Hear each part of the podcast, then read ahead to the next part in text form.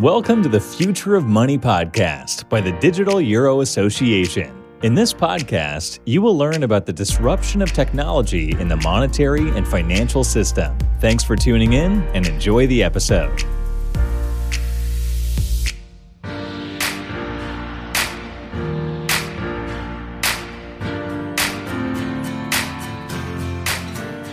Welcome, everyone. My name is Valentin Seehausen. I'm the CEO of the Digital Euro Association. And with me is Dr. Kimmo Soramäki, founder and CEO of FNA, a company that provides simulations around our favorite topic, digital euros and uh, digital money and um, CBDCs.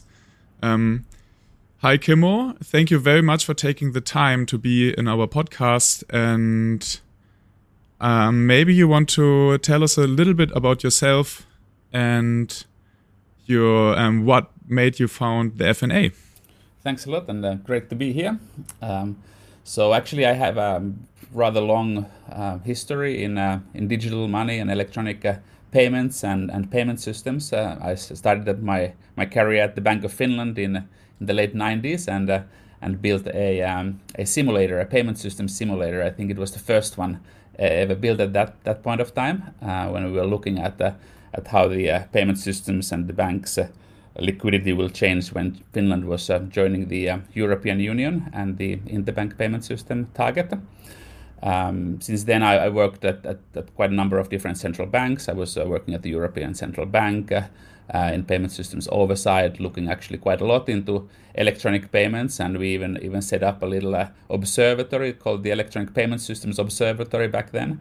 Uh, to um, this was uh, the early 2000s uh, when we were um, seeing a lot of um, new innovation in, in, this space. And uh, there was already 20 years ago quite a lot of discussion around uh, uh, should central banks, for example, be issuing someday central bank digital currency. So this discussion is uh, is not uh, not that new, uh, but of course now it's much more actual than it was back then.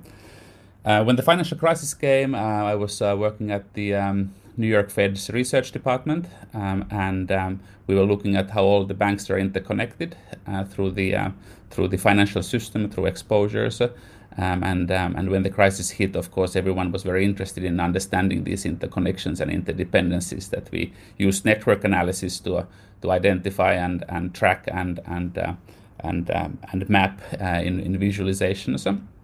So this led actually me to the insight that uh, probably central bank supervisors are going to have much more data about all these uh, intricate connections uh, in the financial system, much more granular data around loans, payments, and everything that is happening in the financial system. Uh, and uh, and I set up a consulting company first, and uh, then later FNA um, as a technology company or a or a, or a software company to um, to provide the technology for supervisors and central banks to to understand these uh, financial system in a more data driven way, um, understanding and mapping the networks, uh, and then be able to simulate them for, for different types of scenarios or failures or uh, adaptation scenarios. And, and that's how I set up FNA, which stands for Financial Network Analytics, uh, um, eight years ago. And, um, and uh, we are, we've been growing very strong um, ever since and, uh, and um, have our uh, technology deployed at a number of central banks. Um, I think the latest exciting development that we did was to build this uh, what we call the CBDC simulator, um, and um, and that that's what I want to talk more about today. Yeah, thank you very much, Kimmo. And um, before we talk about the CBDC simulator, um, one personal question, if you allow. You have an you've got a H index of 19 which um, is pretty high and i think you could also choose to become a professor. So um, what made you um, choose the path of like starting your own company about your scientific research? That is obviously pretty strong. Yeah i think uh, you referred to citations of, uh, of my research papers uh, so i said from, yes. from the early on uh, um, i was always interested in uh, in uh, writing research and uh, and publishing publishing research papers. I think that H index comes uh, um, largely from the work that I've been doing around simulating um, interbank payment systems, um, because that was an area that uh, that um, didn't exist before before before I built the first simulator. And then the other one is uh, we we published this uh, this paper looking at the the how the banks are interconnected in the U.S. banking system through the payments they make in FedWire uh, right before the financial crisis. so, so, mm-hmm. uh, so it was the timing was very good um, uh, because everyone was asking this question, and that the results of the paper were also used in congressional hearings uh, uh, to argue that regulators actually should have more granular granular data. So I think, uh, in a way, it's having been early early on doing doing research on new things that became bigger later. Um, Mm-hmm. Um, why why I set up a company is because I I want to actually the goal of the company has always been to be a bridge between uh, research and uh, practice or getting them into into operational use cases. Uh, quite often this uh, time lag, lag can be decades uh, that something is already known in the research area but isn't really being deployed in, in practice. So I, I wanted the, the company to to be able to pull from different branches of research and implement it into a software that goes into, the, into operational use cases much faster than than uh, than before. That's very interesting, especially to me as an economist. So you are basically taking the modern research and you apply it directly, right? Because this is a faster track. Yeah, and implementing it now software and making it easy to use uh, for others. So that's also part of the CBDC simulator. So there's an, there's a model behind it, uh, but the simulator, what it does uh, is makes it uh, easier for people to use through point and click user interfaces. Uh, and then um, idea is that there is more adoption for this type of technology as well as a result. Okay, perfect. So you've been modeling um, the banking sector and um, the interpayments, and then at one moment of the time you chose to um, create the CBDC simulator. When was this? This is probably around uh, one year ago, or maybe we started conversations around one and a half years ago. Um, when uh, when it started to get clear that the CBDCs uh, that had previously been pretty much a uh, a concept that maybe someday um, they will come, uh, but they, started to really get traction. And I think there are a number of reasons why they started to get traction. One is uh, one is of course related to COVID and the fact that uh, um, a lot of uh, people in the emerging world had to stay at home but didn't have online means of payment because they, they didn't have bank accounts. So there's a very strong financial inclusion angle.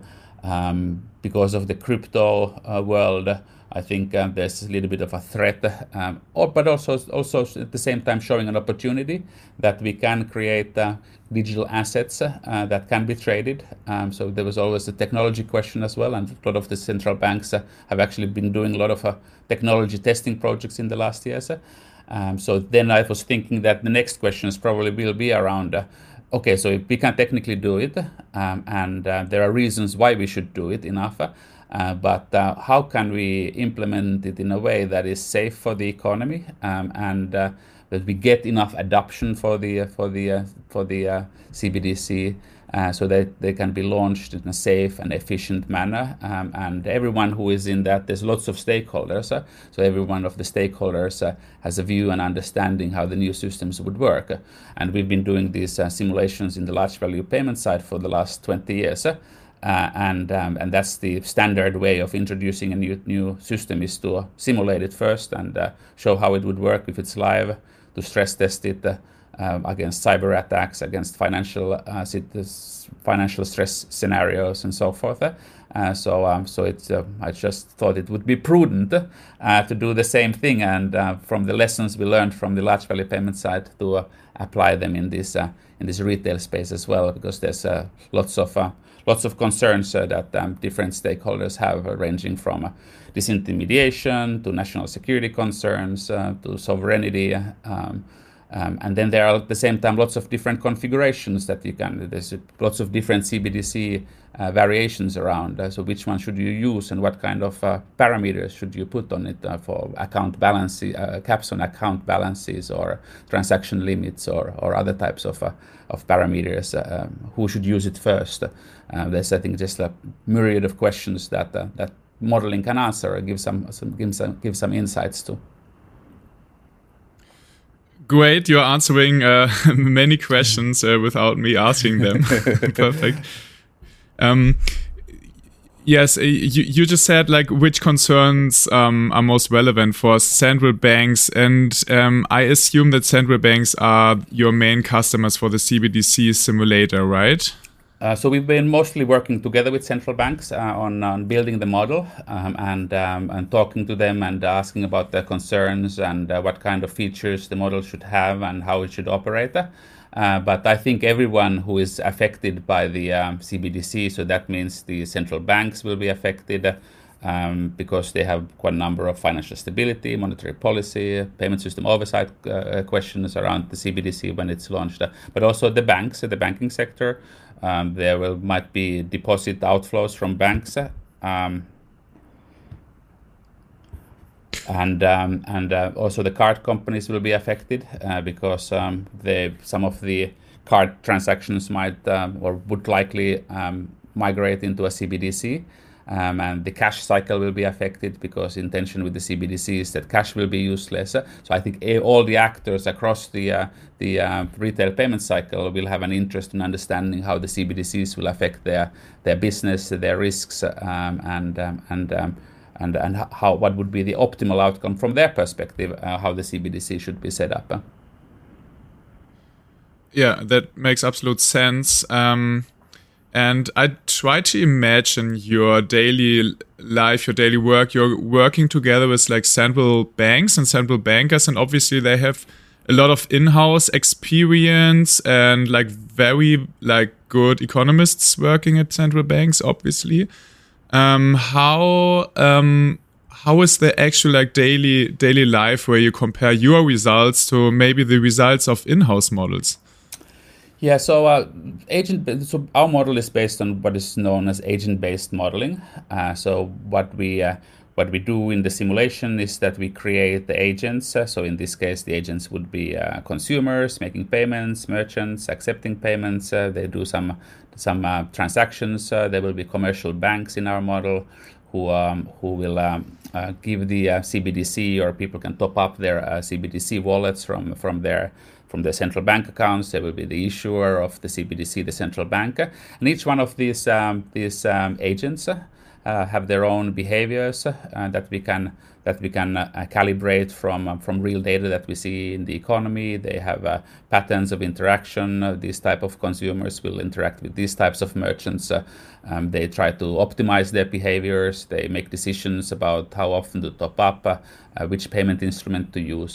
so we try to create that that the whole environment in a, in a simulation model, and then we then we let that play out um, with the parameters that we gave it, and and see what are the outcomes for for different output parameters like uh, how much do the um, deposit balances uh, get reduced um, how many people will end up using CBDC for transactions, uh, and so forth. Uh, it's in a way the similar type of modeling that um, that has been done for the um, the coronavirus in the last uh, years. that has been the basis of a lot of uh, policy decisions by governments, uh, where you know, like you look at how people interact, and then instead of instead of making payments, they there there's a chance that the virus will will catch the other person from that interaction.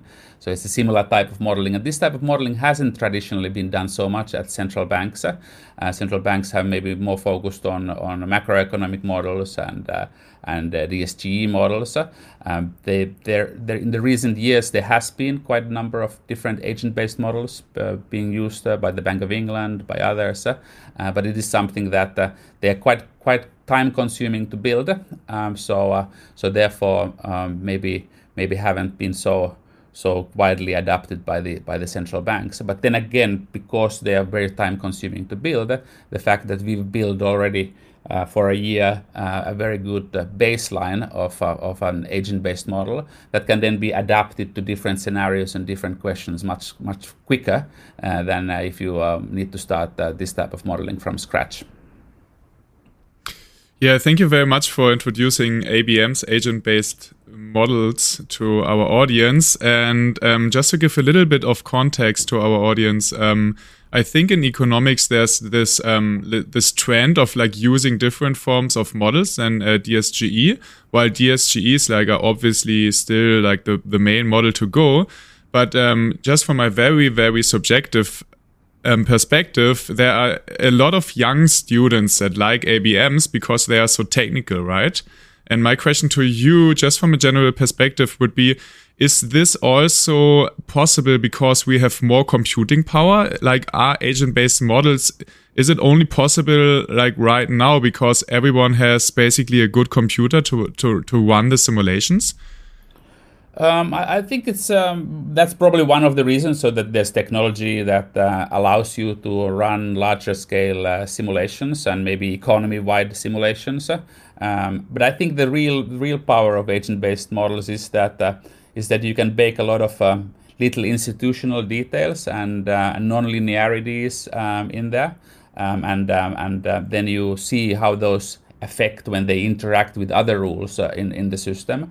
Um, and this, this is um, more difficult to do with uh, more macro, macroscopic models. Um, on the other hand, this means that uh, the agent-based models will have a lot of parameters, and you can get any type of result uh, from agent-based models. So they're not very good, perhaps, for prediction uh, what will happen, but they are very good at understanding the dynamics within the system and uh, understanding how different policy decisions, what kind of repercussions they might have uh, that you didn't maybe think of um, in, in advance. Um, so, um, so I think both types of models have, have their uh, uses, uh, maybe answer a little bit different questions um, and can be used to answer more, more, more detailed questions, the agent-based model, while the while the macro macroeconomic models are more aggregate and maybe perhaps used more for prediction. Thank you very much um, for this. Um, I would love to go deeper, but I think we should um, not focus too much on the technical details. Um, very happy to do this in a uh, members uh, event, maybe with you, with interested economists um, that reach out to us. Let's um, focus on a like more higher level. One question you partnered with the German company um, Giesecke and Devrient, um, G&D. What are your goals from this partnership? Yeah, G- G&D I think is a very exciting company, and I'm not. I don't know if many people uh, know about them. Uh, they're they've been around for 160 years. Uh, um, very uh, embedded um, in the uh, in the cash uh, business. I think like they print all the money in the world, but they also provide a lot of technology to to um, to um, um, count and handle and um, and and operate the uh, the whole cash cycle. Um, also invented the SIM card, so there's actually quite a quite a good tradition also for more more sort of electronic um, um, innovation. And they've developed um, uh, what they call Filia, which is a CBDC uh, offering um, that uh, could be that can be um, uh, deployed in a country to provide a central bank digital currency by the by the central banker. And uh, the idea we had together was that uh, that probably having a simulator to be able to show uh, how a CBDC would uh, would work in a country um, uh, would um, accelerate the uh, the decision making around around um, actually launching one because you can you can check off sort of risks through simulation. Um, um, um, for example, you might be concerned that you will disintermediate the banks, but we can show that hey, with certain uh, configurations, maybe that's not necessary. Um, and um, having having this uh, partnership, I think, is very very strong for us. Um, they have relationship with 150 central banks. Uh, we have also, but different departments. Uh, um, so I think uh, it's it's quite exciting. So we started this uh, journey together to develop the simulator because we saw that there are a lot of synergies uh, between uh, the simulation and the actual actual provision of the services. And this is also something that we do quite a lot in the um, in the large value payment system side, working with the people who build systems because um, they don't necessarily have the modeling capabilities that that we have. Thank you very much. The second time you've been mentioning disintermediation. Um, could you maybe explain what this is, um, what the concerns are, obviously from banks and from central banks and um, companies like G&D, and what would be the proposed solution to prevent disintermediation? Yeah, so so money uh, money usually has three functions. So one is uh, as a unit of account. So we uh, go to shops and we see the the prices in euros or pounds. Um, the other one is as a means of payment. Um, we can actually use money to make a payment at the supermarket. Uh, and the third one is a store of value. Uh, so uh, it's the function that we can uh, we can uh, store value in our in in in in, our, in, in, the money. Um, and this was actually something that um, increased a lot during COVID. Uh, so I think. I don't remember exactly the statistics, but it was something like 40% of all the banknotes that were printed in the US were printed last year. Because so many people withdrew cash uh, in order to store value uh, because they were worried about the coronavirus and, uh, and there was a very much demand demand for cash. So that means when people draw cash from the ATMs, it, it goes out from their bank accounts. Um, so that's called disintermediation. You know, uh, one one form of disintermediation is the is that the bank's uh, deposits uh, will get reduced uh, because uh, people take out that cash. So if you have a central bank digital currency, how much money would people put into that central bank digital currency? Would they just use it as a means of payment and hold balances of uh, a few hundred euro there, or would they um, would they put uh, 100,000 euro on the CBDC because it's a bit safer, um, the CBDC, than holding it at the bank, perhaps in some cir- circumstances. Uh, generally, this would be the case, and we're not worried about holding money at the banks because the banks are supervised and there's deposit insurance uh, and so forth. Uh, but still, know, like there might be scenarios that uh, that uh, people start hoarding money in their CBDC accounts rather than holding the money at the banks, and then the banks would not have this source of funds uh, in the form of deposits uh, as, as they have have today, um, and that uh, might create financial stability problems, might create other types of problems in the credit, um, like giving, and and those we don't want when we introduce a CBDC. We don't necessarily want to have these type of disruptions take place. Yeah, right. Because we want to have financial stability. Exactly, right? because it's good, good, good for the society. yes. okay, thank you very much um, for, for, clearing this.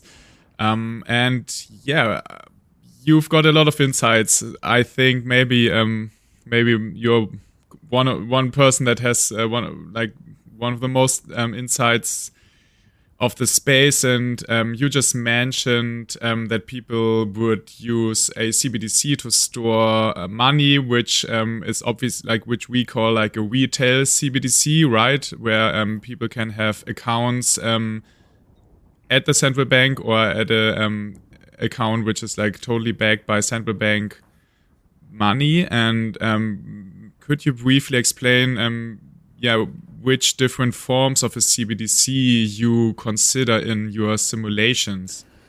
Yeah, so the simulator we've built here uh, that we've been talking about is a um, is a retail CBDC. So it's an agent-based model. It's a little bit different than we do. Also have simulators for the large value payment system. So this is these are the uh, the systems that the banks use to uh, exchange money with each other um, at the central banks. So banks have accounts at the central banks. When people have accounts at banks, the banks have accounts at central banks, um, and um, that is uh, the other type of central bank money is the is the money that the, the central bank uh, um, issues to, to the banks or, or the accounts that uh, the banks have at the central banks. And uh, we as individuals don't currently have accounts at the central bank. Our central bank money is that we have available today is cash. Um, otherwise we use uh, commercial bank money which is the uh, which is the um, deposits uh, that we can use at commercial banks for for making payments. Uh, so, um, so we this simulator is geared towards the retail CBDC. Um, towards uh, people. But we also do a lot of work in the large value payment system side, uh, where actually all this uh, this simulation uh, started, um, and uh, we can also simulate uh, simulate CBDCs that. that um, that are used used by the banks in the large value payment system side, and we're actually doing something very similar with a company called Fnality, um, we, which are are are developing a system to issue tokens that can be exchanged by the by the banks um, internationally. Uh, so it's in a way like a um, not a CBDC system because it's not a central bank, uh, but uh, but the balances that uh, would be held by those would be backed by those tokens would be held at the central banks. Uh, so it's possible to do simulations of both.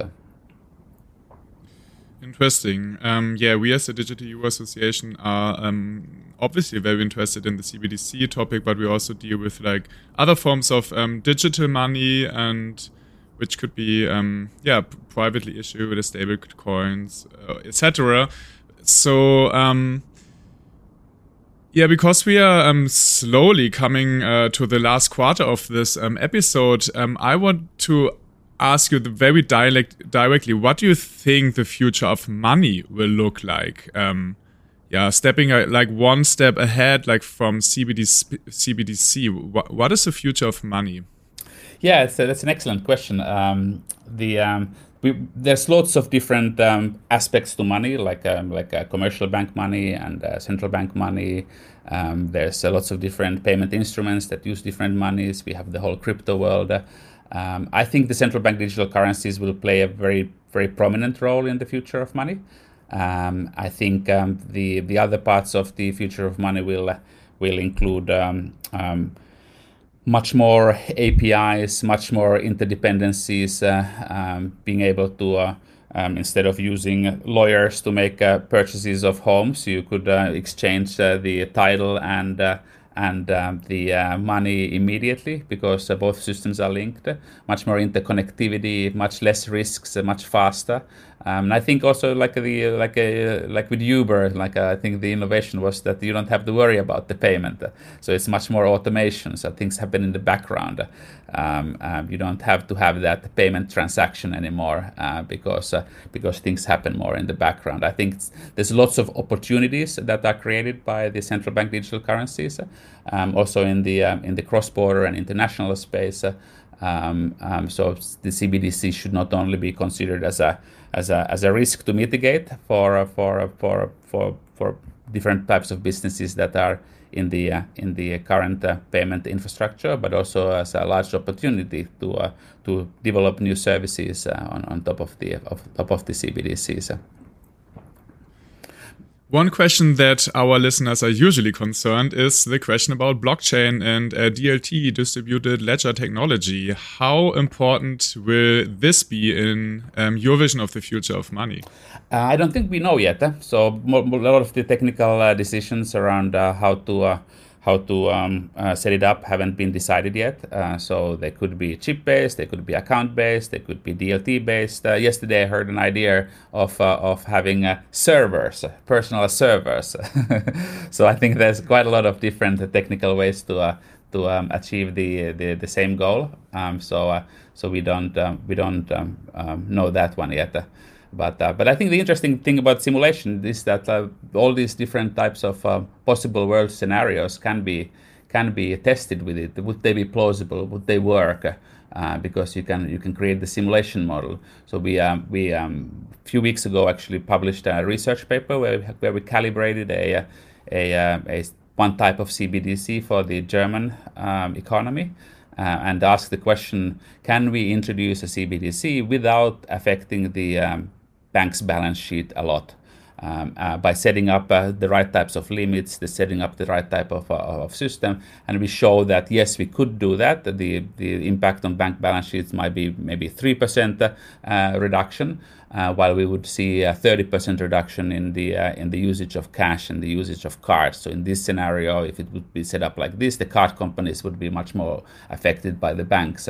but that is just one scenario. So you can create lots of different scenarios, lots of different technical setups, uh, and see sort of what would be the impact of those uh, to the uh, to the uh, current players and uh, and the uh, how the system operates, what kind of throughputs it gets, um, whether it's plausible with with DLT technology to to handle such large volumes or peak volumes, um, and ask these type of questions. Is this paper publicly available? Yeah, it's publicly available. It's on our website and um, it's also on the SSRN, Social Science Research Network uh, page. And um, maybe we can also, if you do some kind of a write up or of this one, we can associate it there. Yes. Yeah, perfect. So we will link it in the show notes. And um, uh, maybe the last question for from my side um, to have this outlook into the future, like um, which business models could you envision in the future that could benefit from a digital payment infrastructure or are only possible with the uh, digital payment infrastructure? And like how would they obviously like benefit from your simulations? So i, I, th I think there's lots of different uh, business models. Um, like uh, um, the one some of the recent ones that uh, that i've heard are being able to more quickly turn assets into payments. Uh, so the way, like for example, a lot of businesses accept Bitcoin is that uh, actually they denote it in the in the real currency, and then they exchange the bitcoins immediately when they receive them into the real currency, so that they don't have that risk uh, of uh, of um, of um, of uh, holding them and the value changes when what was what was agreed at the time of the payment. I think these type of sort of tra- translation services, I think uh, there will be more of them. Um, I think uh, uh, more delivery versus payment and payment versus payment versus services that you link. Uh, payment is always for something, so you can it's it's you don't pay things for fun or, the or the payments that you make for they usually to distinguish a debt that uh, you created uh, or they are in exchange of something that you're going to receive. And quite a lot of payments in today's world are still you pay first and you receive it later uh, to be able to to, to uh, tie these uh, more tightly together so there is only delivery when there is a payment and there's only payment when there's a delivery. When you buy a house you know like it's a very stressful moment when you have make the payment and uh, you haven't received the title yet. Uh, so i think there's quite a lot of uh, these types of uh, opportunities when things go digital to be able to to help people um, um, be more comfortable um, use less time um, and um, be less stressful uh, situations that uh, that are related to money and payments. Thank you very much. Um, so I would like to wrap up this post podcast episode. Um, are there any final remarks or comments from you, Kimmo? No, I think it was a very enjoyable discussion, and uh, and uh, hope we can speak uh, soon again. Yeah, thank you very much, uh, Dr. Kimmo Soramäki from um, FNA. The way you talk about uh, modeling actually um, shows that you are a leading expert on this area. So it was a pleasure and an honor to have you here at the podcast of the Digital Euro Association about the future of money. And I wish you all a great day, and I hope you enjoyed this episode and stay tuned for the next one. See you, Kimmo. Thank you. My pleasure.